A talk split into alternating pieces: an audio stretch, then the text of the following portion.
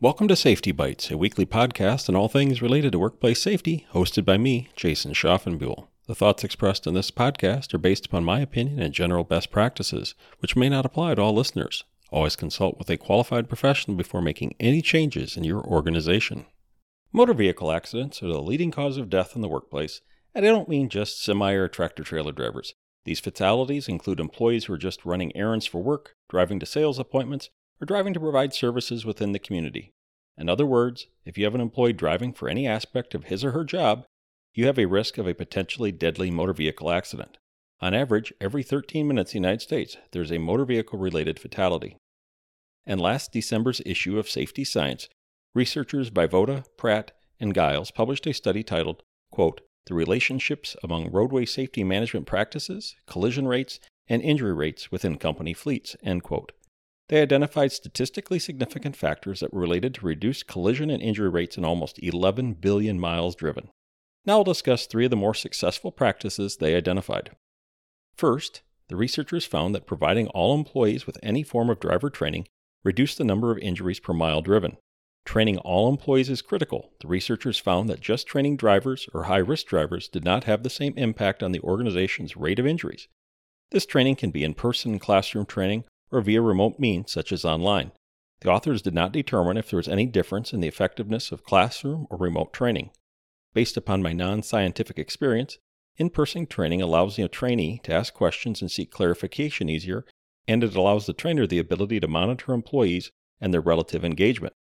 While remote training tends to have more quiz or knowledge assessment elements to ensure employees are involved in the material. Ultimately, when you implement driver training, Select a program for your organization that engages employees in the material, pushes them to safe driving behaviors and practices, and is sustainable for the organization. Second, an aggressive cell phone policy was also shown to reduce the chance of motor vehicle accidents. I don't mean shaking your phone at the guy behind you in a fit of rage. You need a policy that clearly states if and how cell smartphones can be used in vehicles. The most protective policy is one that simply prohibits the use of cell and smartphones during motor vehicle operation. Some organizations have also started reviewing cell phone records after any motor vehicle collision. Organizations that reviewed cell phone records after all collisions saw a greater reduction in collisions than organizations that just checked records after serious collisions. While the authors didn't say it, I feel that simply checking records will not result in a change. It's having a policy that prohibits the use of cell or smartphones during driving, and then disciplining employees up to and including termination if they violate this policy. It's the result of the violation that makes the difference in employee behavior. One relatively new practice to reduce motor vehicle injuries that saw great success is the implementation of fatigue management practices. This includes driving limitations, fatigue training for new hires, screening for fatigue, and restrictions on night driving. Some basic steps employers can take is to limit the number of hours employees are awake and driving, to have employees take breaks during extended drives, to limit or eliminate driving at night and from 2 to 4 p.m. when most people are naturally tired, and to provide enough off duty time for workers' commutes, basic needs such as eating, and 7 to 9 hours of sleep. There are several driver fatigue training programs that are available at low cost and can be delivered remotely to teach employees the hazards of fatigue driving and the steps they can personally take to minimize the hazard. In addition, you can consider offering drivers a medical evaluation to determine if they have sleep issues, such as sleep apnea. You can also purchase vehicles that offer drowsiness detection systems that encourage drivers to take a break when they show signs of being drowsy. One finding that was counterintuitive to both the authors and me was that checking motor vehicle driver records, or MVRs, was not associated with fewer injuries per mile driven. The thought is that if you check MVRs, you would not permit drivers with high rate of infractions to drive because they are at a higher risk of collision and subsequently injury. In fact, this single study showed that checking MVRs was associated with statistically more injuries per mile driven. Again, common sense would indicate that past driving performance should predict future performance, and that MVR reviews would help organizations keep high risk drivers off the road for company purposes. However, in preparation for this podcast, I did a literature review on the relationship between traffic offenses and collisions. I was startled by what I found.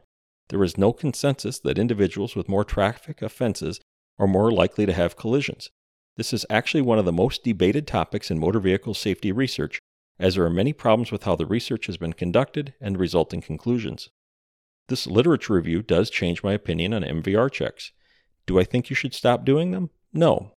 They can be important in preventing negligent entrustment claims, but I do think organizations need to keep in mind that MVR checks are only one element of a fleet safety program. If you are wondering what negligent entrustment claims are, here's an example. Imagine your organization has a driver with a drunk driving conviction in the past three years.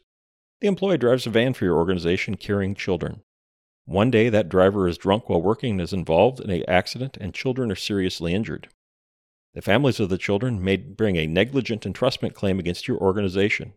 In such a suit, the claim is that your organization is negligent in the entrustment of the children for allowing a person to drive with a prior drunk driving conviction. As I wrap up this podcast, I want you to think about your organization.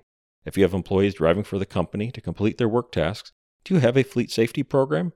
If so, it needs to involve more than just motor vehicle record checks.